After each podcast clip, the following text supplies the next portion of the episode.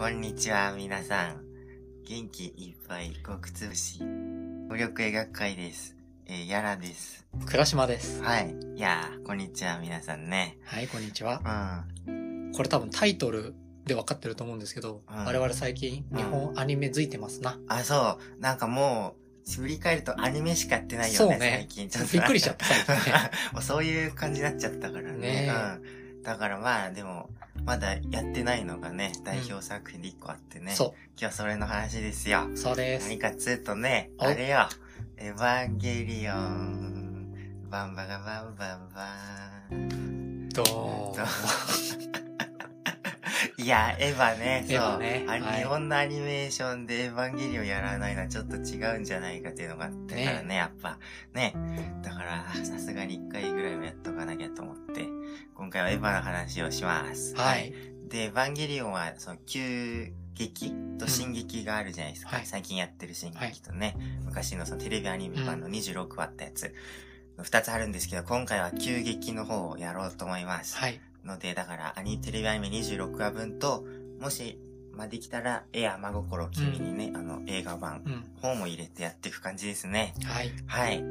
で、えー、まあ、最初に言うことがあってね、僕から言っていいですか、どうぞ僕のエヴァ歴についてなんですけど、うんまあ、あの、2週間前なんですよ。すごいよ。ね、ねえ。すごい。そんなやつおるってぐらいやばいよね。大抵のオタクじゃない人ですら見てるんだから、エヴァンゲリオンなんて。なんとなく知ってるもんうん。ね。まあでもさすがにね、18の頃あ漫画を見たんですよ。あ貞本さんでしたっけ、そうなんだ書いてるやつ。で、その時、まあ、全然、うわ、意味わかんねえと思って、全く記憶になかったんですよ。どうなったかとかう。ん。だからもう実質初めて見たもんだよね。ストーリー覚えてないんだから。うん。あの、だからね、何が言いたいかというと最初に、あの、俺、使徒とかね、アダムとか、うんあの、人類保管計画、うん一個も意味わかんないまま見ましたから、あの、本当に。すごいよ。これ本当に貴重な証言が取れますよ。いや、本当か初見っていうのはやばいと思う。まあ初見はやばいよね。うんうん。で、ほん、まあ、多分、ちゃんと見た人でも分かってない人は多分結構いらっしゃると思うんだけど、うん俺は初見だからなおさら分かってないからね、あの、解説とかは求めないでくれ、マジで。ミーハーな感想しかできないっす。僕は。あの、そんな感じなんですよね。で、倉島さんは、でも見てたよね。ちゃあん、と。見てました。でうん。あのーまあ、さっき言った、まあなんか、新劇場版とか旧劇場版とかテレビアニメみたいなのあるっていう話だったんですけど、エヴァンゲリオンってめちゃくちゃ長いシリーズなんです。多分最初に、あのー放映されたテレビ版っていうのが一番最初。うん。まあ90年代半ばぐらいから、えー1年間ぐらいやったと。はい。で、その後、もう、えーそこでは収まりきらなかったんで、劇場版っていうのがやったと。うん。で、これが、えーテレビ版の後1、2年ぐらい経ってから、うん。えーやりました。うん。なので、まあ、2000年までで一回終わってるんです。一区切り。はい。そうそうそう。なんだけど、うん。そっから新劇場版っていうことで、うん。あの、2007年に、うん。えー新しいシリーズが始まって、うん。で、えっ、と、まだやってるっていう、そうよ2020年現在、今だやってます。ね21かも。あ、もう21ねすごいね。4部作だもうんんね。いや、でも、えっ、と、3作目が2012年だからもう9年待たされてるってことだよね。やばいですよ。うん。いやー、すいやーすごいね。ねえで、まあ、年バレるんですけどうん、てかまあ別に隠しじゃないんですけど、はあの、一番最初の俺のエヴァ歴を、じゃあちょっと話すと、い。えー小3ぐらいとかう、ん。小学中学年ぐらいの時にエヴァがやってた。おー、最高の時期じゃねそれ。そう。うん。、で、なんか、やってんなと思って見てたんだけど、うん。なんか、ちょっとよくわかんない。まあ、はい。ね、そうでしょうね。うんなんかよくわかんない。はい。こっちとしてはさ、うんあの、やっぱそれ、ちょっと1、2年前までさ、うん。戦隊ヒーローものとかさ、あ、はい。仮面ライイダーとかさ、はい。見てたわけじゃん。うん。だから殴って爆発？みたいな感じかと思ってたら、なんか、うん。あれ？乗るの乗らないの？みたいな。あ、そうだね。すごい血が出るとか、あと大人の人たちが全員眉間にシワが寄ってるとか、そしてよくわからないことを言うみたいな。そうですね。うんまずよくわかってなかったねう。ん。うんうん。あれ普通に、となんか夕方やってたからね。いや、すごいよね。それが一番すごいびっくりした。俺、深夜アニメでしょ、当然とうん。思ってたのにね。結構グロテスクじゃないですか。そうそう。だからね、なんうんか、その時の状況で言うと、なんか親とか、うん。もうエヴァを見せないみたいな。だろうな。見ちゃダメみたいな感じになってた。うんもう親御さんたちの間で。はいはいはい。同じ時期にやったらスラムダンクは見ていいよってでもスラムダンクもなんか殴ったり喧嘩とかなんかそういうシーンあるけど、あれはいいのみたいな。そうそうそう。うんもっと病的だったからだよね。まあぶっちゃけ。えー、あ、でもきそっちの方が貴重だよ。中、え中、中2ぐらいでじゃあ。あ、中にもう小3とか、そのくらい。小三あ、じゃあ、小3は早い。もう全く意味がわからなかったねうん。小3、5、6とかそのくらい？ちょっと覚えてないけど。小3で分かったら超人だよう本当もう、行き先が心配だよ。いやー、すごいなそうで、でもなんかちょっと耳里い、うんあの、オタク友達とかはう、んすげえのがやってるみたいなうんうん。のはなんとなく言ってて、んでも俺は全然。だって、七つの海のティコとか見てたんだから俺。あハウス名作劇場。あ そうなんだっけ。いや、ギャップがすごいことになりますね、じゃあ。はいはい。シャチに乗ってね、女の子が海を旅するみたいな。見てたんだ。全然関係ないけど、あの、アニメのね、うん。始まったり終わったりっていうのがまず俺理解できてなかったの。はいはい。だから、なんかその七つの海のティコも、んなんか最近ティコやらないなって思ってたの。うん。ああの最終回が 来たってだけだったんだけど。あが概念がね。そうそうそうそう。なんかちょっと前になんか雰囲気出した回うん。あったけど、んその後やらないなみたいなくらいだったから、当然ん、これあの一番有名なエヴァのおめでとうエンドっていうのがあるんですよあ、。はい。あのテレビ版の最後、なんか、はい。おめでとう、パチパチパチみたいな、後で話すと思いますけど、はい。謎の終わり方をしたんで、だから、うんより分かってなくて、うんうん。うん、まあそんな感じでした。うんあ、でも、小3で一応最後まで見れたんだ。多分、じゃあ、なんとなく見た。なんとなく見たぐらいな感じ。それはすごいうん。毎週は見てなかったはいはいはい。えーつけてやってたら見るみたいな。うんで、戦ってたら見るぐらいな感じだったもん。ああ、はい。おじさんががいたら見ないみたいな。難 難しいこと言うしうるせえじじいね。そうそうそう。いっぱいいるからね。なるほどね。はい、わかりました。はい、そんな感じです。はい。じゃあ、ちょっとね、多分、倉島さんの方が、うんあの、付き合い、A1 との付き合いも長いはずだから、いうんろいろ聞きながらになるような気がするんだけど、ちょっとお願いしますですよ。どうしようエヴァのあらす、なんとなくあらすじ、あらすじとか全く言ってないけどうん。言ってないよね、ごめん。じゃあ、あのー、えー、あらすじ言いますと、はい。あのー、碇シンジ君っていう13歳だっけ ?14 歳だっけ？14歳。14歳。の男の子が主人公。うん。で、まあ、この子は、うんまあ、あの、お母さんは早くからちょっといなくなっちゃってて、まあ、死んじゃったのかな？みたいうんな。で、えーお父さんとも離れてうん。暮らしてる。うんで、まあ、親戚に預けられてね、うん。暮らしてたんだけど、えー14歳の時に、うん。お父さんが、ちょっと会おうよ、みたいな。感じ言われて、でも、シンジ君としては、わあ、やったーと思ってう、ん。えー行くわけです。はい出かけていくわけ。で、うんこの世界は、うん一回、なんか、セカンドインパクトっていう名前の、うん。もう超半端ない大災害みたいなのがうん一回起こっててう、ん。もう地球のなんか軸はずれるわ、大津波が起こって世界の人口の80%くらい死ぬわ、みたいなので、もうとんでもないことになってるんですようん。はいでもまあなんとか残ったところで生きてます、みたいな。はい。そうそう。で、軸がずれちゃってるから、ずっと、そのなんていうの？あの、夏なんだよね。太陽の当たるところが。そうそうそうそう、冬が来ないの。の。へえ。うん。で、まあそんな中で、えー、暮らしてる新次君がお父さんに会いに行くと。うん。で、えー、お父さんにうん。会いに行くと、うんでっけえなんか、あの、骸骨の着ぐるみ、ゆるキャラみたいなやつが、あの、すすごい勢いで攻めてきてて、で、なんじゃあの怪獣はってうん。なってるところで、えーうんお父さんに会うんですけど、うん。エヴァに乗れ、言われるんですよ。うん。エヴァとは、エヴァとは。何？で で、まあお父さんは実はこの怪獣対策部隊みたいなののうん長官なんです。うん。で、そこで、そのエヴァっていうのは、その怪獣に唯一対抗できるうん。巨大な人型の決戦兵器なのだ。うん。で、君はこれに乗りなさいと。エヴァに乗ってあれを倒してくれないと大変なことになる。そのセカンドインパクトっていうのは実はあの怪獣がはい。なんかやってね起きたことなんで、このままあの怪獣をほっとくと、うん。もう一度。そう、サードインパクト。うんさすがに一発目は大変だけど、ん二発目はもうダメだと。もう終わりでしょうもうね。終わりでしょうね、これはと。なので、うん君はちょっと頑張りなさいっていうので、シンジ君は、うん急にそんなこと言われても、みたいな。ねえ、うん完全素人だからね。ね、うん、14歳までほっといて、うん来たと思えば、うん命をかけろ。戦え、みたいな。逃げるな、とかね。そうそうそう で、まあそこで、うんあの、パイロット、新しいね、他にシンジ君の他にもパイロットがいるんです。うんまあそれが言ってた、あの、綾波レイとか、うん。あの、アスカとか、うん。うん。僧侶アスカ・ラングレーだっけ？うん、そうだね、急激は。はっていう、えー女の子とかと、えーみんな14歳ぐらいの子で、まあ、その子たちとの、えー成長、うん、えー関わり、悲劇、うん、そしてわけのわからない精神世界、うん、みたいな感じでもうどんどんどんどん使徒は攻めてくる。もうシンジ君は乗りたくないと思うけど、お父さんの期待に応えたい。うん。頑張って乗る、ボロボロになる。わーみたいな。周りの大人全員ダメ。もうダメ。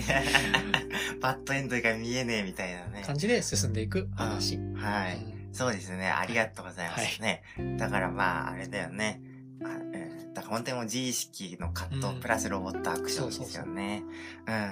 感想から言って感想。俺、ギャラさんの感想がマジで聞きたいあ、。本当？どこだいや、ど、あ、じゃあまあテレビアニメ版ね。いやー、まあ、えあまあ最後だよね。でも一番話すべきはうん21話以降かな。うん、あの、みんな精神崩壊していくじゃないですか。一人ずつ、あの、めっちゃネタバレするけどごめんなさいね。うんはい。まあ、あのあたりからの病的な感じはね、やっぱ、うんいやーすげえアニメ見てんなっていうのがあって、すごいゾクゾクしましたね。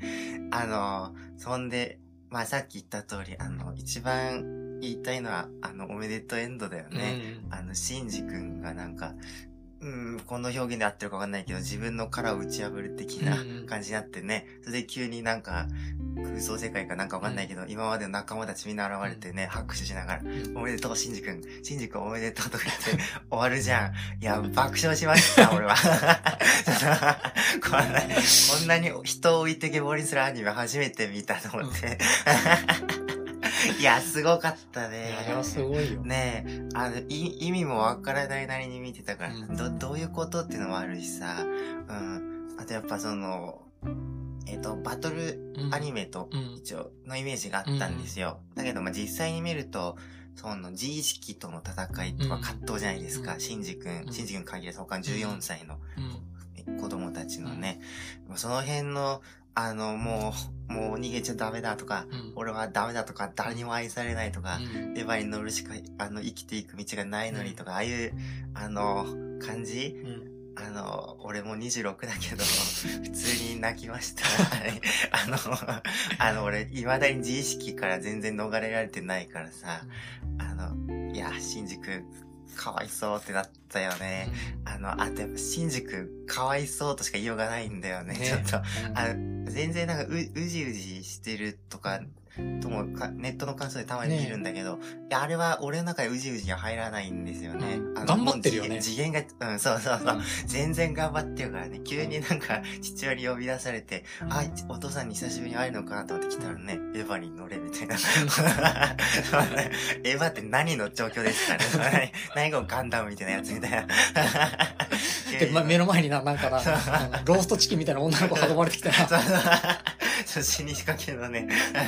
うーんとか言いながらさ、あの状況ほんと面白いよね。これ、そうそうそう。で、周りの大人もね、シンジ君逃げちゃダメよとか言ってね。いやいやいやいやいやいやいやちょっと待ってくれよと。はてなはてなはてなですからね。うん。でし、大人たちの言う逃げちゃダメだわ。もうはっきり言えば、シンジ君に戦ってもらえると世界が俺は終わるから。もうだから、やれっていう、もうゆ、ちょっとそれ、ゆ誘導？洗脳に近い逃げちゃダメだじゃないですか。でシンジ君側から言う、シンジ君が発する逃げちゃダメだわ。あの、ここれに乗ることで俺はお父さんとコミュニケーション取るんだみたいな、まあ、ちょ、ちょっと歪んだ感じのこう、愛情の表現みたいな感じじゃないですか。あの噛み合ってなさね。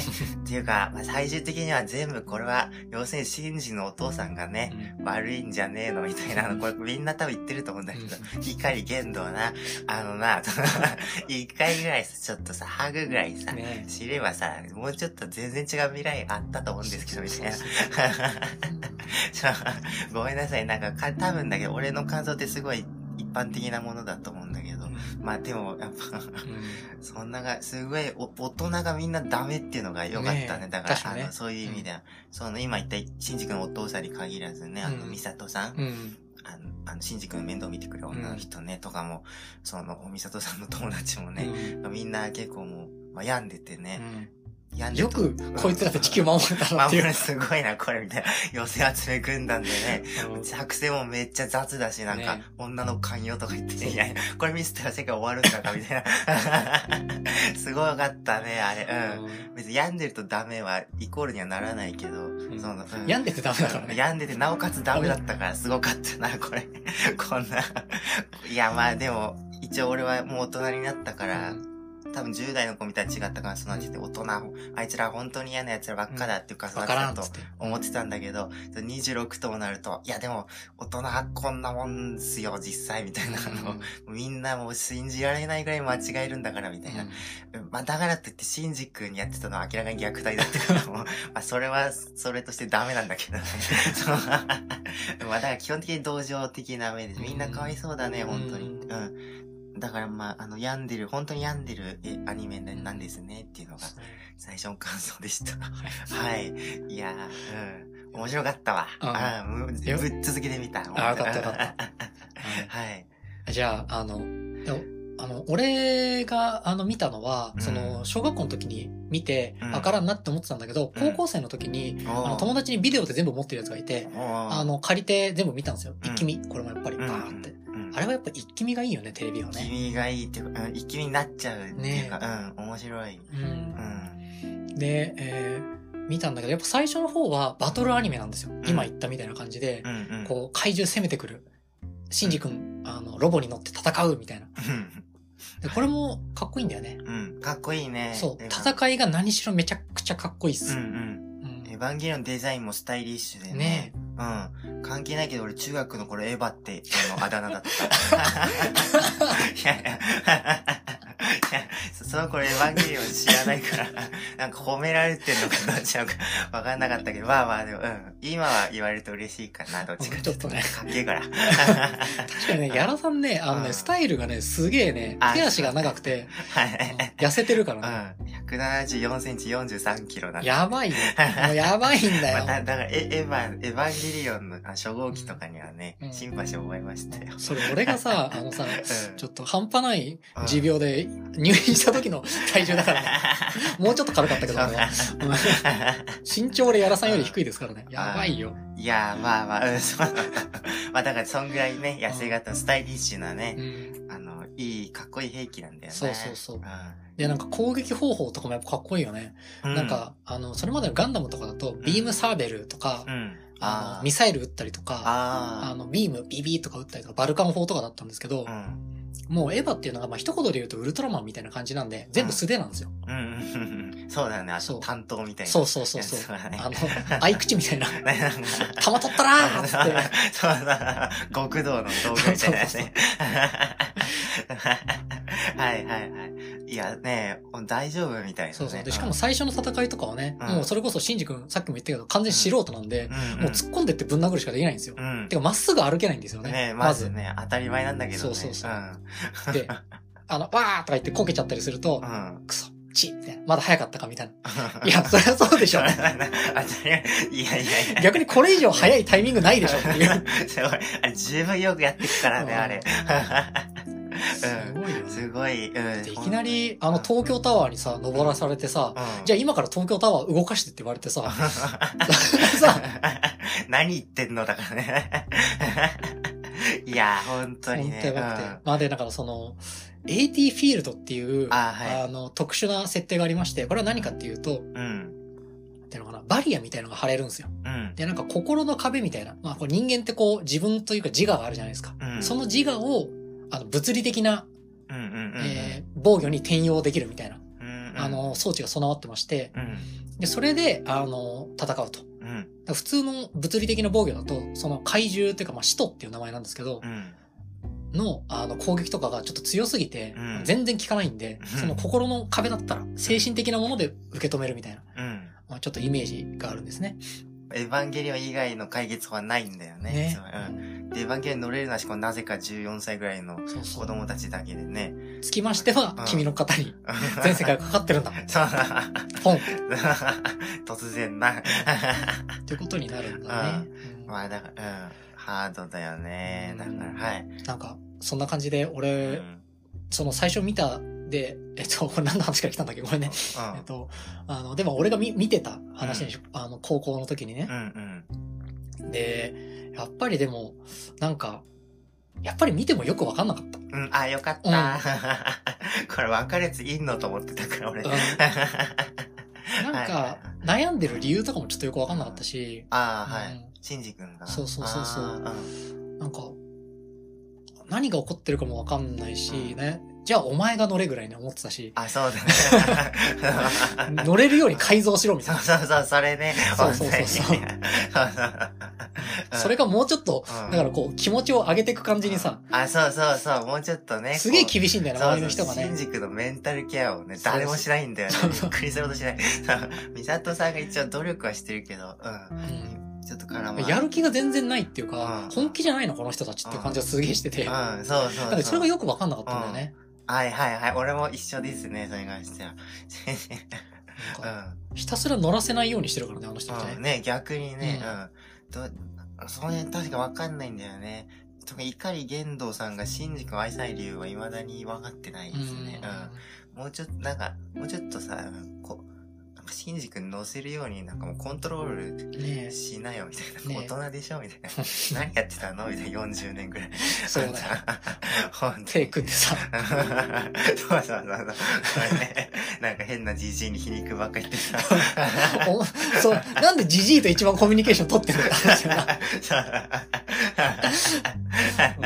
話だよなジジイと話す3分の1でもね、ねえ、ちょっと。シンジ君とね、話せばねうん解決したんだよな。そうそうそうそう。うん全然違う未来があったよね、あれね。一応そこで、あの、うんまあ、ネタバレというかあれなんだけどう、ん。あの、碇玄道は、うん。なんか奥さんのことが超好きだったんですよ。シンジ君のお母さんね。うんうん。で、超好きなんだけど、碇ゆいさんって言うんですけど、うん。なんかこの人が、こう、まあ、あのーまあ、いろいろあって、うん。エヴァンゲリオンの初号機、うん。あの、シンジ君が乗るロボットですよ。はい。の中に取り込まれちゃってるんですよ。うんうん。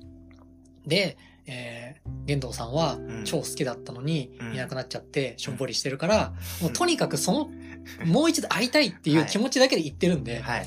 もう、正直、シンジ君とかは、うん。なんだったら、お母さん、その、碇ゆいさんのうん。愛情を取るような存在だから、逆に嫌いぐらいの勢いなんですよあややっぱ。そうかな。そうそうそうそうはいはいはい。こんな感じしたわ。だから、超冷たく当たるんだけど。っていうっていうね。まあ、お前は。お前本当に気持ち悪いな。いや、ねえ、どう、うん、まあまあ気持ちはわかりますけどね。うん、まあよっぽど愛してたんでしょうね。うん。はい、いや、まあ、うん、うん。そうかって。ああ。そうなんだうん、まあまあ。うんこいつが好きみたいな。あ好きなキャラですか？やっぱ僧侶アスカラングレーさんですね。でおも。おーはい。いやー、崇拝するレベルでしたね。これうん10代の頃見たらやばかったね、あれは。うん。いやー、アスカね、すげーよかった、あれ。うんで、古典、古典的ツンデレうんんでもヤンデレっぽいけど、うん、まあで、うん、うん。でね、なんか進撃、進撃と、に出てくるアスカとうん急激のアスカはまあ違う性格でね、うん、まあどっちも好きなんだけど、あー急激も良かったね、でもかなり。うん。なんかちゃんと14歳らしさも持っててね、うん。そのなんか、あの、パンチラとかあるとね、こう赤面して、うん。何見てんだ、スケベみたいな感じで、うん殴ってね、うん。あれなんかラッキースケベの元祖みたいなうん。やつやっててね、あ、エヴァンゲリオンこういうことちゃんとやってくれるんだみたいな。俺26はずっと打つなのかと思ってたからさ、アスカのあたりはちょっとほのぼのしてるじゃん、そうそう、ね。最初の12話ぐらいまで半分ぐらいは、うん本当になんか、うん。こう、俺たちこのまま世界救えるんちゃうんけみたいな。あそうそう、ちょっとした希望みたいな、ね。そうそうそう。んうんなんか仲良くなっていろんなパイロットとね。うんそうそう、心の交流もあってね。ねもうみんなずっと孤独感を抱えてたのにね。ね繋がって。一緒にちょっと住むことになったりして、ドキドキみたいなあそうドキドね。キね、ボーイミツガールしちゃったりしてね。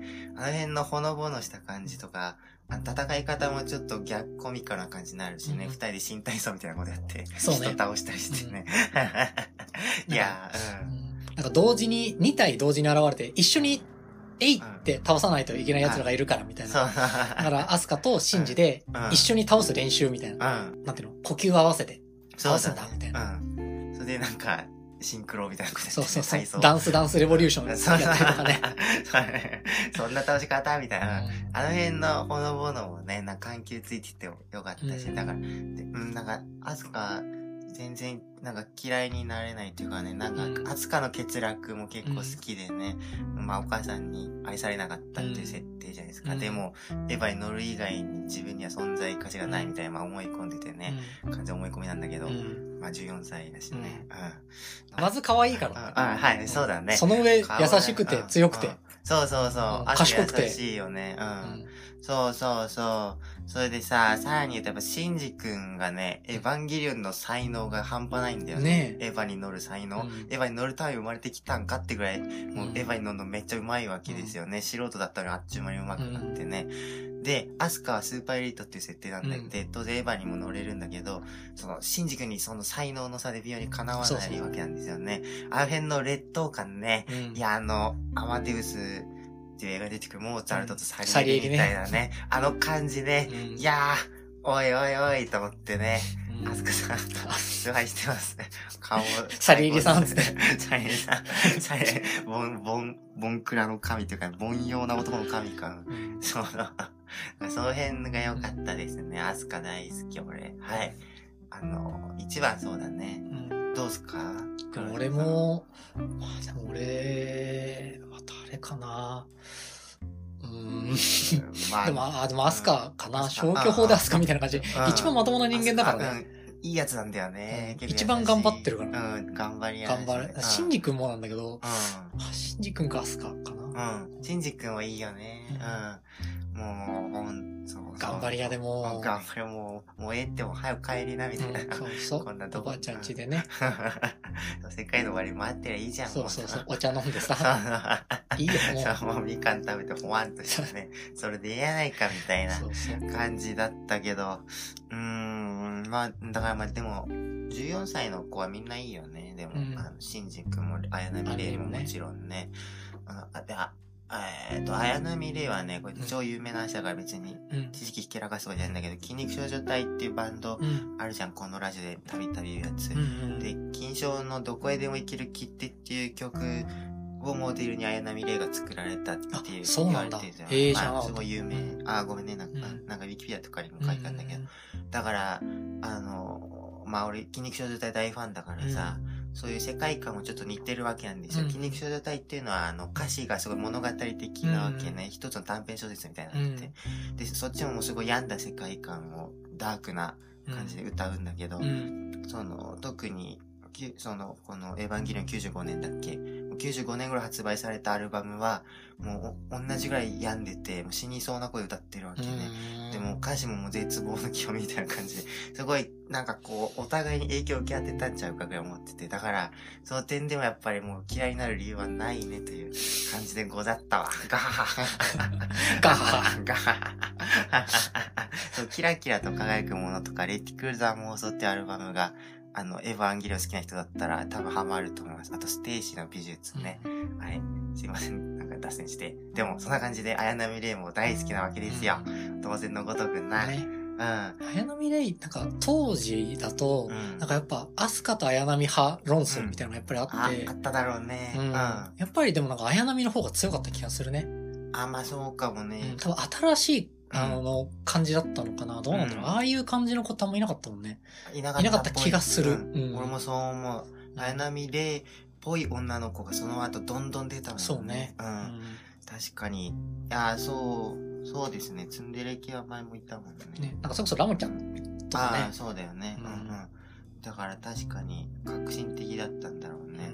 あとやっぱオタクの人たちって、多分内気な女の子を好きになりがちだと思うから、そういうので反応したんだろううな。んうん。いやー、そんな、感じだな。そんな感じかな。うん。俺はでもアスカの、アスカかな？うんはいやっぱり一番はアスカかもしれない。うん。今、アスカいいよね。あと、おと、大人ではいますか？大大人はね、俺ちょっと待ってね。名前が微妙に思い出せないからね。うん。でも結構一応好きな人はいたんだよね。あのね、俺大人だとね、あの人が好き。あの、ジェットアローンの人。ジェットアローン、ンあの途中でさ、うんあの、エヴァには頼りません。僕たちが作りました。みたいな。あの、手作りロボットみたいなの出てくんじゃん。ん。モモブじゃん、それ。はいはい、あの人超好き。ああのね、あれね、相当まともな大人だと思う。あ、本当？民間の力でそうそうそうそう、民間の力でやるんだ、みたいな感じで、はいあのーまあ、どういう話かっていうと、はいあの、エヴァンゲリオンっていうのが。あの、もう唯一絶対の神みたいになってきちゃうんですよね。うんもう倒せるのはエヴァしかいないんで、そのうん、使徒っていう世界を滅ぼそうとする怪獣をね。で、だからその、そのエヴァを持ってるネルフっていう組織がめっちゃ力を持ってるんですよ。もう国より力を持ってるぐらいな感じだし。もうバックには謎の闇の組織みたいな、はいね、はい。はい、いたね。老人会みたいなね。老人会ね。石板の老人会そうそうね。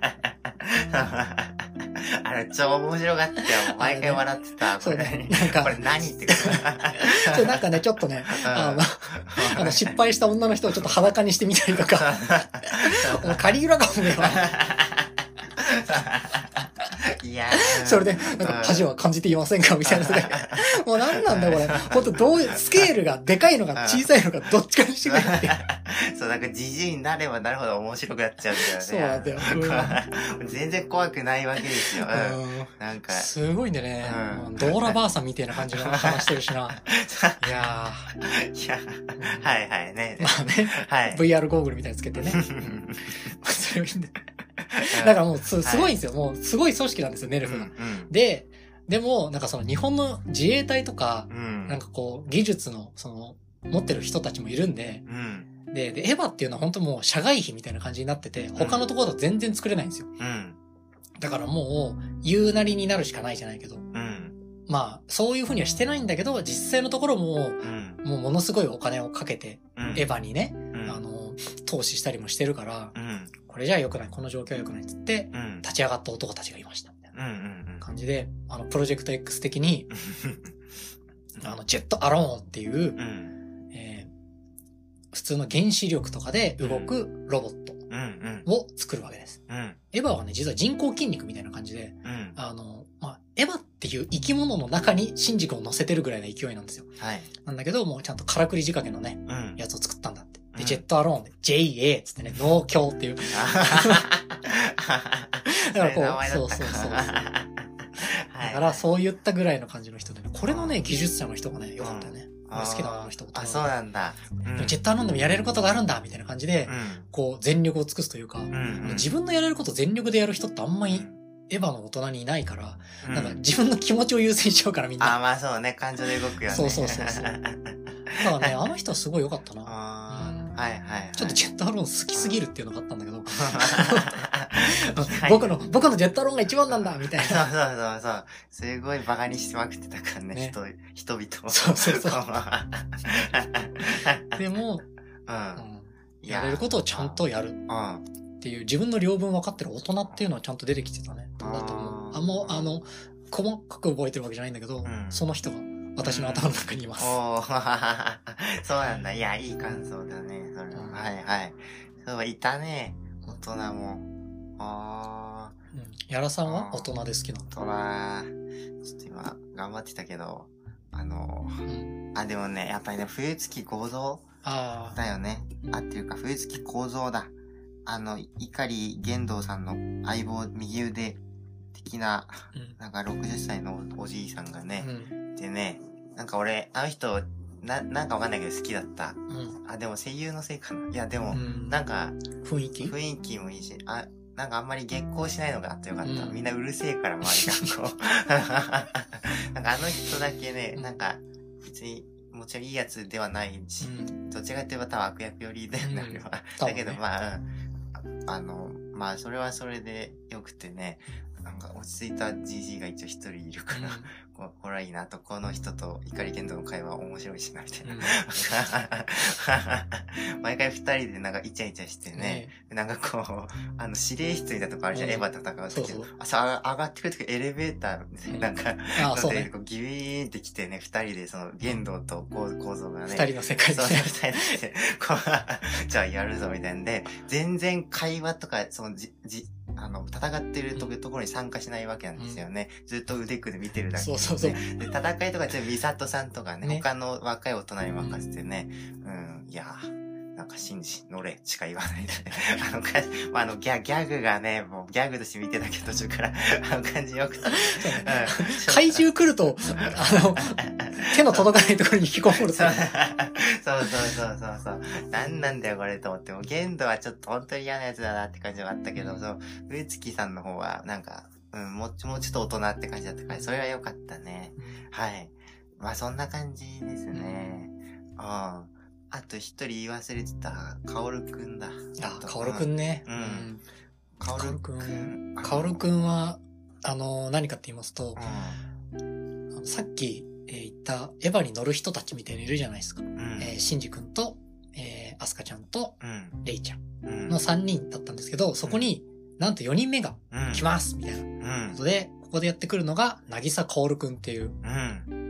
男の子で、うん。まあ、この子が美少年。少年、すもごい。うすごい。うん。あもの、白髪っていうか、まあ、プラチナブロンドってことなのかな、うんに、赤い目うんをしてて、うん。もう、すごい。華奢な体とうん。素敵なお顔。声もね、なんか、もうすごいいいんだよね、声優の人が。そう。バッチリの役だったらハマってたわ。で、もうなんかピアノとか歌とか、そういう文化面にも明るく、うん。優しく、うん。距離近く。うん近く、近すぎたな。うん。そう、シンジ君ことを、まあなんか愛してんだよね。ね。なんか、もうこと、旗から見ると急に出てきて何って感じなんだけど、うんシンジ君にすごい接近して、うん僕はもう君のために生まれてきたようなもんだよ、うんみたいなことをもう何の照れもなく言ってね、シンジ君完全にメスの顔になっちゃうんだよね、あのあたり。キューンってそれまで。それまでだからさ、もうさ、お父さんにはさ、うん。もう、はい、はい、ボケみたいな。ボコボコ乗れ乗れみたいな。虐待されてさ。で、まあ、ミサトさんもさうん、全然こっちが逆に重りしてるぐらいのさ、うん。大人だしさ。アスカ、はなんかちょっといい感じになったけど、うん。なんかまあ、そのちょっと前で、まあちょっと大変なことになっ耐えて、られなくなってしまって。ちょっとまあぶっ壊れちゃったんで、もうアスカもいなくなっちゃったしう、んで、レイは死ぬし、ね そう。死んだと思ったら、うんなんか、クローンでしたみたたいな感じで、な。なんかいっぱいいましたみたいな。感じになって、うんへちょへちょになってるところに、うん。君のために来たんだ。みたいなうん。ねえ。来てさ、ねえ、もう愛の告白をし続ギけて、ンギンになるっていうそうそう、シンジ君が。シンジ君も、そうだったんだみたいな。まあ、あれもびっくり、びびっくりっていうか笑っちゃったよ。だってあれ出てくるの最終回の3話前とかでしょ ?2 話前、24話とかね。そのぐらいだよね。うん。急に出てきてこの距離の詰め方何みたいな。すごかったね いや、そうそう。でも、うん、カリスマ性あったよね。ねうん。カオルくん好きだったな、やっぱ。うんうん。あの、カオルくんの正体に関しては全く意味が分かってないんですけど、私は。あの、まあ、とにかくね、なんか、カオル君はちょっと複雑なね、うん。うん。あの生まれというかね。多分なんか俺言われても分からない自信があるけど。まあでもね、うん。シンジ君ずっとかわいそうだったし、なんかカオル君何考えてるか分かんないけど、まあ、なんかいいやつそうだしな。うんなんかいいな、これと思ってね。そっから、まあ最終回に転がり込んでいってね。そう。あの、うん、まだ、え、だからでもやっぱカオル君が出てきてからだよね、真骨頂は。そうだね。だよね、やっぱ最後の、うん。うん。で、あの、カオルくんが出てくる時の、うん。えー、サブタイトルが最後の死者っていう名前ああ、はい。なんです。うん、で、えっ、と、まあどういうことかっていうと、うん、あの、使徒っていう怪獣がもう何匹も何匹も手を変え品を変えやってくるんですよ。うん。なんか、あの、じゃあ上からドリルで穴開けて、あの、地下の地下のね、基地をね。攻撃しちゃうぞみたいなやつと、うんで、まあ、その地下に、うん。あの、なんだっけ、アダムうん。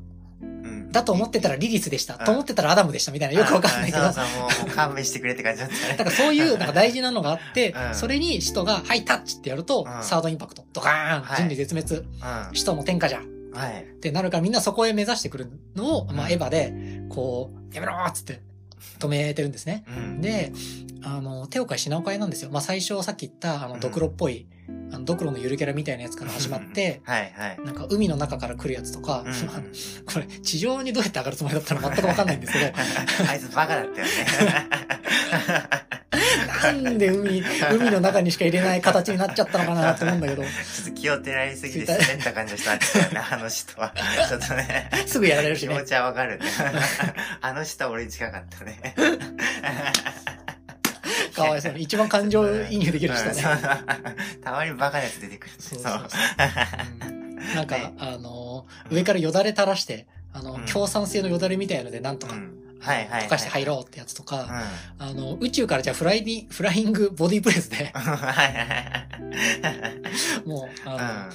なんていうの、地球の大陸ごとぶっ壊して、うん。タッチしちゃおうってやつとうか、ん。もう、単純に素手頃最強みたいな、うん。手が伸びますみたいな。やつ出てきたりとか、まあいろいろするんだけど、そういうのの中で、うん。あの、カオルくんは実は使徒だったのです、みた。いなん感じになって、でも、あの、だから最後にね、こう、カオルくんを使徒だから倒さなきゃいけないんですよ。そうそう、シンジ君がね、ねうん。だから、シンジ君が、うん。こう、カオルくんがタッチしようとしてるところでう、ん。ダメみたいな感じで、うんエヴァで掴んでう、ん。で、こう、30秒くらい沈黙した後に、うん。ギュはいはいはい。うんバシャで、もうシンジ君としてうは、ん。ももう、う。完全に大好きな、はいね。あの子を自分の手で殺しちゃったみたいなうん。感じになっちゃったんでう、ん。うん。まあもう発狂ですよねね。うん。で、なんか、えー、これ、マジどうなんのと思ってうん25話ですね。ね、はいそ。っから、あの、本当に、あの、理解できてないですね。枕入って喋らせてるから。はい。あの、ていうかさ、最初に聞きたいんだけどさ、うん俺人類保管計画ってさ、うんあの、えっ、とね、要するにみんなで一つになろうってことだよね。そう、あの、心の欠落をみんなで埋め合って、一つの集合意識そう、みたいのになろうってことだよね。そう、で、そのためにサードインパクトが必要だったそう、から、怒り言動は実は、ま、地球を守るふりをしておきながら、まあ、その、サードインパクト狙ってたみたいな。そう。そういうことだよね。多分そんなた感じ。多分合ってるから、すごい自信ないんだよね。うんまあでも、そういう風に見て、で、えっともう、オチまで行くと、うんその、まあ、あの、人類保管計画発動しちゃってね、みんな一つになっちゃうんだよね。あの、何、具体的によくわかんないけど、うん。なんか魂が多分くっつき合ってんだろうね。で、その中で、シンジ君はずっと葛藤を続けててね。で、あの、僕は、え、っていうかさ、あ、ま、ちょっと待ってね。うん。でも、シンジ君は、普通に考えたらずっと人と関わることを本当に怖がって避けて、うん。絶対誰とも関わりたくないよって言ってたわけだから、人類保管計画を普通に考えると、シンジ君は支持しそうな雰囲気があるんね。うんなんか、もうだ、そうするとく、自分の苦しみがおそらくなくなるから。だから人類保管計画によって、うん。あのーまあ、こう、だから、なんていうのかな、人と人との摩擦みたいなのがさ、うん。なくなるわけじゃん。うん。うん。だからこう、すれ違いとかあるじゃん。うん。はい。あの、それこそコンビニで、あ、うんお釣りが足りないけど言えないとか。はいはいはい。そのかレベルからね。そうそうそのレベルから。殴り合いのかあれとかからね。までね。だからそういうのが、あの、相手と自分が一緒になっちゃえば、そういうのなくないみたいな。うん。で、話でう、ん。で、さらにそっから実は、それを逆手にとって、あの、碇玄道は、うんあの、さっき言いましたけど、スーパー奥さん大好きっ子なんで、うん。じゃあ、人類保管計画でう、ん全員の魂を、うん。オラーっつってうん、一つにまとめれば、んその中に、うん。あの、ゆいさんもいるじゃん、つって。うん。奥さんもいるはずだから、それで会おう、みたいな。もう一回会えるぞって。うん。なって、それをやろうと。人類保管計画を逆手にとって、もうちょっと。別のことをやろうとしてるみたいな話なんですけど。うだから、うん。まあ、っていう話です。ん。人類保管計画に関しては。はいあよかったじゃあ大体周りはね、。うん大体なんとなく合ってたからよかった。うん。だけど、で、シンジ君は、まあ、一見すると、まあ、よ、よ、よかったんじゃないですか、うんと思いそうなもんなんだけど、でもずっと迷い続けてね。うんで、いや、でも、僕は、傷つき合いながらも、うん他人と、その、あの、一つになるんじゃなくて、う別の個人個人としてね、傷つき合うこともいっぱいあるかもしれないけど、勇気を出して生きていきたいんだ、みたいなこと言って、で、これで自分の殻が取れた的な感じになって、26話でね。うん。それで、シンジ君、おめでとう。たどり着きましたね、みたいな。ついに。そういう、そういうことだよね、ねえあれ。多分。はいはい。じゃあ、いや。ちなみに25話で学園エヴァって呼ばれてる謎の状態になりまして、あ、なるほど。のあれも面白かったね。ごめんね、飛ばして。あの、だから、うんねじゃあ、カオルくんを、うんあの、じゃあ、握りつぶした後の25話。うん。で、もう来週どうなっちゃうの？うん。うん。カオルくん死んで、シンジ君わーってなって、はい。もうドキドキしながら、うん。次だっつって、ピッつって、うん。ビデオ再生すると、うん。なんか、ポンワカパッパッポンワカパッパッポンワカパッパッパーン、遅刻遅刻みたいな。はい。しかも、綾波レイがね。そうそう。あの、なんか、うんもうボソボソとしか喋らない、うん、そう。感情が一切ない感じのね。子が、うんわーいみたいな、うん。始まって、あれ？うんみたいうん。でも、あれ？うん。でも綾波だぞ？みたいな。うん。顔は綾波だし、声も綾波だぞってうん。思ってると、うん。シンジ君とドカーンみたい そうな。キャッみたいな。うん。で、転校生みたいな。はい。感じの、本当に、安野さんどうしたんですか？みたいな。もうダメだ。どうした？どうしたの？終わりだ。本当に。ちゃんと、本当にどうしたの？って感じだった。で、もう学園生活みたいな、うん。もうギャグパートみたいなのがね、うん。うん、始まりまして、うん。まあ、あれなのかな、彼氏彼女の事情とか、うん。あの、あんのはやってたんで、ん。だからその時ぐらいの勢いの。ああ、うんうん。そうだよね。ね、うんあの、ありまして、はい。でそっからうん。26話。あれどうやって繋がるんだっけ全然覚えてないんだよな。え、どうやってって言われても。いや、なんかだから、でも、これはもちろん当たり前だけどさ、なんていうの嘘っけ、嘘っけね嘘。の話でね。でも、え、どこやってどうやって繋がったんだっけあれ。いや、でもこれは違うって言ったんだよね。あ、シンジ君が。シンジ君がちゃんと自分で、だからシンジ君の心地よいというか、あ、うん。まあ、あの、綾波は元気だし、うんアスカも、あの、元気うん。なところだけ抽出というか、うんまあ、闇の部分をちょっとこう、脇に置いといてってそんないう。の全部なかったんですそうね。で、あの、シンジ君の理想の世界みたいなのうん。うん。やってるんだけど、こんなんちゃうねんと。うん。ちょ、そうだよね。うん。そうそう。で、なんか体育館みたいなとこでね。そうそう。一人ずつ葛藤が始まるみたいな。そううん。そうだよね。本当は違うんだとうん。か、うん。なんか、どっから当たってるかわかんない照明に、バチンって。そう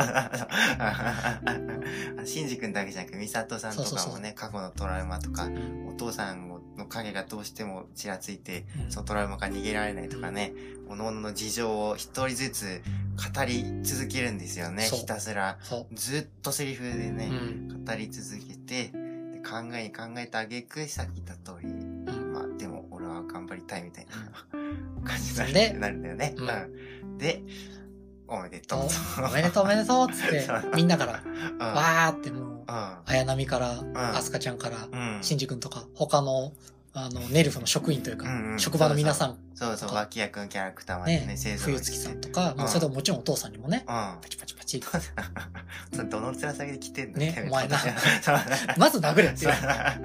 あそこでおめでとうって言ってる玄道の顔に拳がめり込んでエンドだったら最高だけどね。お前だろ。本当にね。次々とそこにいる人たちが一人ずつ殴って、殴れまずって。限度がいたのが面白かったんだよ、お前いや、こいついんの？みたいな。そう。あの、エンドはまだ良かったんですよ。はい、はい、はい。いや、まあ、うん。そこがね、うん。なんか、制作者の人力尽きたのかなと思ったけど、どうなんですかね。実際力尽きてた感じはあったけどねね。、なんかあんま、り考えないでどんどん毎回自転車操業でやってたと思うんだよね、多分。あれだから、うん。とはい、とはいえね、うんうん。うん、まあでも、安野の、えーインタビューちょっと見たらでも別に、あれは手抜きとかじゃないからってちゃんと言ってた。まあ一応あの、なんかなんていうのかな。まあその後の劇場版とかがちょっと間に合わなくて、総集編みたいになっちゃったりしたんでう、んうん。あの、あれって感じだったけど、でもうん、テレビ版はちゃんとし終わってるよね、あれでね。うん。あの、ちょっとうん、角度が急すぎただけで。うん、なんか、うん、すごいなんか、アングラな感じになった。2時間映画、まあでもまあちょっときつかったかな。うんうんいやーでもよかったね、あれ。うんはい。そう、まあ、うん、急激面白かった、本当に。そんな感じだね。でさ、うん。えっ、と、どうしますか？真心君にも言う？なんかああの、このう、ん。今の録音あー前そっかそっか。話に行っちゃいますか？なんか、あれってさ、真心君にって、け結局24話、5話、6話の撮り直しみたいなもまあのじゃないですか？そうね。うん。あの、やり直しですみたいな。ちょっと別の最終回もう一回やりますね、みたいな。だから一応あらすじとか今までと基本い一緒なわけだから、多分、だからその25話から後何が起こってたか。本当はそのそこからせ、うん。あの、テレビ版だとう、ん。シンジ君の精神世界に飛んでっちゃうんで、うんうんじゃあその後現、その中で現実ではどういうことが起こってたのっていうよううんうなん。のをちゃんと撮ってるっていうか、ん感じ？そうだよね、うん。真心キビには、だから、今ここで話してもそんなに長引かないと思うから、ここでやっちゃうか。やっちゃうか。ごめんなさいね。ごめん、ちょっと待って。一瞬、俺ちょっと休憩するか。休憩。よあ、そうしましょう。いや、それならそれでいいですよ。いしょ、トイレ。と、一時停止する？うん。えー、止まらないと。えー、止まらないじゃん。ははい、再開した。ちょっと休憩してね。はーい、どうも。えー、どうも。次はだから、あれですね、さっき言った通り、あの、劇場版旧劇の方ですね。はい。えー、エア真心君にの話をしますと。はーい。はい。でその前にさ、うん。あの、えっと、急激って言ってもなんか、いろいろあるんだよね。あ、そうなのあの、使徒申請とかさ、うん。あんだけど、あの、よくわかんなかったんで、うんあの、総集編っぽい雰囲気もあったし、あれ、うん今ダイジェスト的なうん。感じもあったんで、今回使徒申請じゃなくて、エア真心君ねだけの話をします。はーい。はい。というわけでね、いやー、まあ、で、さっき言ったの繰り返したけど、えーと、25話と26話の、だから、もう一回やり直し版なんですよね。で、もっと、あの、精神世界に、の話じゃなくて、もっと現実で何が起きてたかを説明するような映画になってましてね。うん。はい。だから前半はまあ25話と大体似たような展開うんが。進むわけですよね。で、あの、もうなんかい、いきなり言っていいのかわかんないけど、うんだから決定的に違うのはやっぱ最後ですようん。ね。ね。うん。あの、シンジ君おめでとうエンドじゃないんだよね。。そううん。あの、う。まあ、いろいろあって、人類保管計画発動して、うん。ね、うんあの、世界中一つになりましたね。うんはい。で、なんだけど、やっぱシンジ君はその、テレビアニメ版と一緒で、うんその、でも僕は現実で人と関わって生きていきたいっていう的な選択をしてね、うんえー、現実に帰ってくると。うん。で、やったぜ。やったぜみたいな、帰ってきたやった、ここから俺は新しい人生を生きていくぜみたいなうん感じになると。で、そこに、えー、シンジ君一人だけ、帰ってきたのはシンジ君一人だけじゃなくて、うんアスカも帰ってきてたんだよね。で、あの、アスカがいるから、なんか倒れてるから、うんシンジ君はまあ泣きながらね、うんアスカをこう起こそうとうん。するわけですよね。こう、うんカカで揺さぶってね。うんだからまあ、アスカが目覚ましてそね。う。で、まあなんか、起こそうとしてるところからうん。、はえやっぱ、なって、いはい、うん、なってる。で、あの、首絞めてう、ん。ギュッて殺そうとうん。そうだね。するんですよ。うん。あの、うん、いや、なんかなんていうのかなやっぱ、やっぱ、やっぱ怖えそれはやっぱ他人怖えっつってうん、なまあまっあ、しょうがない、て、しょうがない。殺しとこうってなって、はい。やって、でもちょっとやっぱやりきれなくて、うん。で、まあ、メソメソしてね、うんふえーんって泣きながらね。で、それを見たアスカがね、うん一言、気持ち悪い。って言ってね、終わるっていう。終幕みたいな。これ、いや、これもね、笑っちゃったけど、うん。いや、まあでも、いい終わり方だったわ、あれ。ううんん。すごい良かった。あれはね、うんあの切れ味最高だうんね。最高だった、すげえと思った、こんな映画見たことね、なった。映画っていうかアニメっていうか、ううんん。でも、あの、関わり合って生きていこうとは言いつつね、そのうんハッピーエンドだ、やったとかでもなくね、きめえっていうね。うるせえみたいな。確かにこれまでのあの流れ全部キモいなって。確かに言われてみるとキモいな。キモいからね、シンジ君ちょっと前にアスカの、その寝てるとこを見て、その、射精してるんだよね。ね性欲でね。うんで、俺ってなんてキモいんだとか言ってね。まあ確かに、それは、まあ、き、キモい、キモいか、みたいな。うん。キモいっていうか 性犯罪者だから。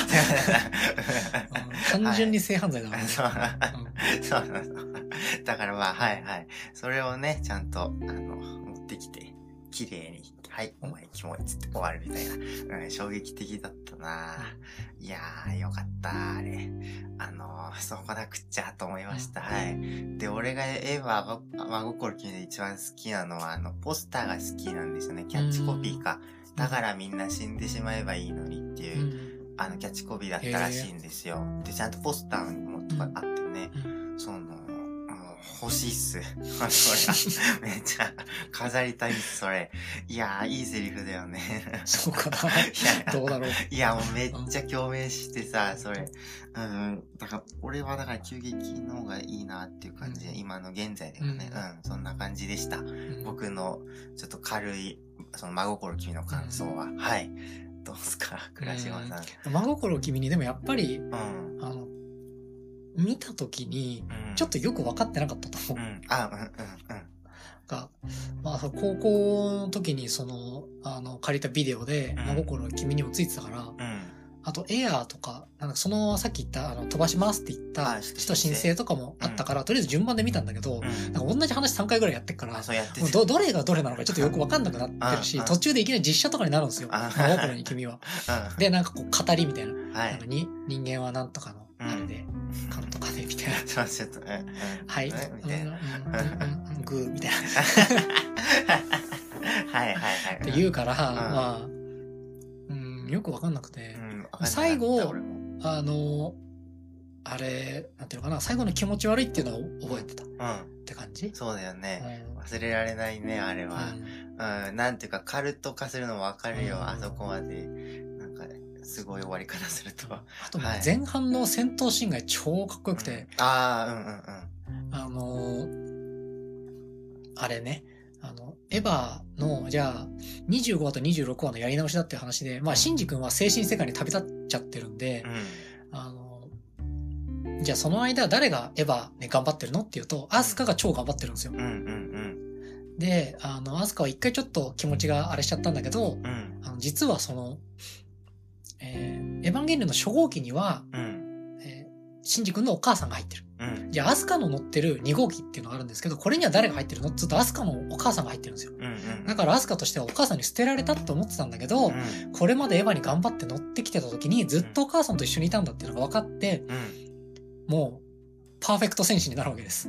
あの、はいもう技量とかはエリートでうん。超強い、シンジ君とかはまあ、お呼びもつかないぐらいの技量の上に、うん。気持ちも、オラーっつって、はい。そうだよそう、ね。すげえ頑張って活躍うん。するんです。で、まああの、エヴァンゲリオンの偽物みたいなうん。のが、8体ぐらいうん。一気に送り込まれてきて、大変だってなるんだけど、そいつらをこう、バッタバッタとなぎ倒すわけです。はい。で、やったーみたいな。うん。すると、まあ、結局負けちゃうんだけど、向こうがなんかその、超強い槍みたいなの持っててうん。、はいはいはい。それで、わーってやられちゃうんだけど、うん。うんその戦闘シーンが良かった。あーあれは超かっこよかった。そうだね。うんうんうん。ちょ、そうだ。俺戦闘シーンついつい、なんか、うん。あの、そ、そっちより、その自意識の戦いに方に行っちゃってどうしても、あまり、そうだね。印象に残らなかったな。ごめん。でも、かっこいいのは確かだね。うんあれだったな。やっぱ絵の動きのかっこよさっていうのは、エヴァはすごいうん。いいなと俺は思うな。絵が何しろかっこいいよ。うん。かかっこいい。何しろ。っこいいですね。うんやっぱアニメなんだから、はい。アニメしてもらわないと困りますよ。はい。実写で語られても、そんなこと言われて。てもみたいな。いや俺アニメ見見たいんで。それはありますね。うんうん。あの辺もでも革新的だったのかな？あんまりわかんないけど。そううん。アニメ、そうね、語られても限度、限度を殴れば すぐ話だからな。そう。そう。だね。うんうん。剣道もさ、そうだよねう。んなんだっけ、あの、ミサトさんのさう、ん親友誰だったっけな。あ、りりつこさあ、ん、ね。りつこさんか、うんそうそう、りつこさんとか、あの、実は、玄道の愛人だったんだよね。そうそう。でさらには、りつこさんのお母さんも玄道の愛人だったんだよね。うん。あいつさ、何をしてくれてんの？かそうだよ本当にいいやい。やお前はさ、本当に。え、ゆ、ゆいさんが好きなんじゃないの？みたいな。あ、でも性欲とは別なんですか？みたいな。なんか、うん。いや、まあ、どっちにしろあさ、と多分そお前、の、ゆいさんを、ん。なんかこう、で、その、うん。あのー今言った赤木律子さんっていう子人は、うん。すごい半端ない技術、うん。注注射うんコンピューターとかはねすごい強い人なんですよ。はいうん。で、その娘の、うん。あ違うか、えーとそのお母さんも、えーすごい技術者うんで。す。だから多分、うん。それを使って入れるコンピューターとか、こうゆいさんを蘇らせるのに必要なもろもろを作りたいから、気持ちを利用したみたいな、ところがあるのではという。はいはい。よくあるな、があるけどそうだね。う。うんんダメだな、あいつは。本当にね。いやー、剣道さ、まあまあ、突き抜けて、そんぐらい悪い方がまあいいか、でも、キャラクター的には。ね。いやー、うん、すごかったな。あの辺、なんか大人同士のさ、なんかラブがめっちゃ急に出てきてさ、うん。ミサトさんもその、ずっとすごい、なんか名前もよく覚えられないような、その、サブキャラの通信係みたいな人と、が、実はミサトさんが好きだったみたいな。設定とか出てきてね、ねこうなんかこのサークルクラッシュの前みたいな、誰と誰かが。前夜だぞこれは崩壊前夜ね 勘弁してくれっつだった。あれなんかもう、めっちゃ恋愛入れてくんじゃんみたいなね。ねいやー、まあ、うん、でもその辺もまあ、うん、まあ好きでしたね。うん。うんで、真心君にと、テレビアニメ版のどっちがいいかっていうと、うんうん、まあでもおめでとうの方がすいいかな、俺は。うんみ、みんなはどっちなのかなやっぱその時々によってというか、うんうん変わるというか、だからその、一応あの気持ち悪いは、うん。あの、なんていうのかな。やっぱりオタクをつき、その当時うん。だと、うんあの、まあ、俺が聞いてたりとかした話だと、こうオタクをやっぱ突き放すみたいな。ところがちょっとあるから、ぱりちょっと自分で頑張ってみたけど、うん。で、その結構世界とかも頑張って救おうと思って、うん。で、あの、とにかく一人頑張って女の子を救い出したけど、その女の子からキモいって言われるっていう、拒絶されるっていう終わり方なんでう、んうん。やっぱり、そうだよね。うん。テレビアニメ版とかで、うん自分の都合のいい世界とかに閉じこもったわけじゃないですか、シンジ君。はいはいはい。うんで、その後いいろいろ頑張って、おめでとうってされたけど。うん。だから、うんなんかね、やっぱ俺もテレビ版、うん。あそうだ、まあなんだけど、うん。なんだけどまあうんうん。別に良くない？うん なんか、はい、いいっすわ。なんか、いいっすわ、別に。おめでとうで良くない？健全にやれば良くないっていう。うん時代の雰囲気とかだったのかな？あったんだろうね。うん。時代の雰囲気とか言いたくないけど。いや、でも95年でしょうん。95年の雰囲気だろうかなんだろうか、正しいか正しくないかなんで、みたいな。あーはいはいちょっとあるから。はいはいはい。なるほど。まあ、でも、こんな感じかな。うんオッケーこんな感じかな。んあんまりでもね。うんあ、で、そう。んだからさ、あのー、テレビ版の話にまた戻るけど、はい。テレビ版の話って、んなんか、マインドゲームっぽくない？え最後。最後？ああ、まあ、そう言われると、そうか、はい。なんか自分、一回うん、超嫌なところかうん、ら、うん。あの、逃げ出して、うん。で、自分の頭の中で自分だけのところで、うんそのマインドゲームもさ、クジラのお腹の中、はい。みたいな状況なわけじゃん。あの、はいシンジ君のあの学園の状態がさ。でそっからさ、それでも、やっぱり。あの、外の広い世界でぶつかったりして感じていきたいんだって、うん。なるほど。ドカーンってなるみたいなのって、これって、あ、マインドゲームかなまたかよまたこれか。またマインドゲームなのか。タワインドゲームかよ、すごいな。と思ったな。どっちが先なんだっけ？マインドゲームの方が後だと思うんだあけどな。とだよね、多分。うん。だから、こう、アクセル踏みっぱなしのシンジ君が、そうだね。西君 確かにね。だったのではっていう。はいはいはい。うんなるほど。エヴァからマインドゲゲームに。マインドゲームからソウルフルワールドに。でマインドゲームも最後ね、うんあの、まあ、外の世界の可能性みたいなのが、うん。あの、脱出、クジラのお腹の中に飲まれちゃってて、じゃあ外に脱出した後にどんなことが起こるんだろうっていうのを、うん。あの、こう、いろんな可能性を見せるわけ。だうん。から普通に、うん。なんていうのかな、あの、OL みたいなのしてる時もあれば、うん。なんか、すごい、なんていうのかな、アーティストになってる未来もあるし、うん。かといえばなんかちょっと貧乏あをしてるような感じのところもあるし、みたいなので、だからいろんないろんなことがある。うん。でも、俺は、そのいろんな全部を全力で感じていきたいねん、みたいな。うん。うん。っていうことをすごい言ってて、あうんこれ、あれじゃんと思って。はいはい。あれがこれじゃんそうか。うんそういえばそうか。うん。へえー。えー、アニメはそういうの多いね。そう考うんえると。エヴァの影響を受けているのかな、うんね。と思ったけどな気がしてきた。えー、確かにそうだね。面白い。うんはいはいはい。マインドゲームも一緒に見たらいいと思います。ねそうだね。エヴァ見た後マインドゲーム見るともうん、そうだね。う、よしってキ。ャッホーってキャッホーってなるからね。全然作風は違うからね。ねうん。オッケーですわ。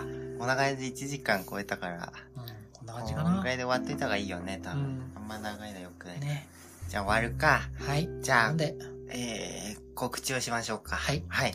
あのね、なんだっけ、ポッドキャスト自己紹介欄とかにね、はい。お便りフォームっていうのがあってね、そこからこのラジオへのリクエスト、感想が送れるんですよ。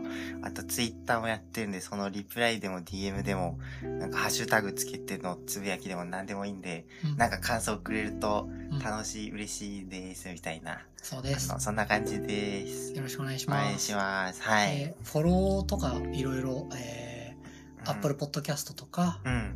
とアンカーっていう、とか、うんあとノートうん。でも一応、えー我々公式サイトとして使っていたりとかうん。するので、えーそれをフォローしていただくと嬉しいと。うん。うん。で、レビューとかも書き込んでもらえると、うん。これが嬉しい。高いのは嬉しい。あ、そうだね低いのは嬉しくない。悲しいそうだな。は はい。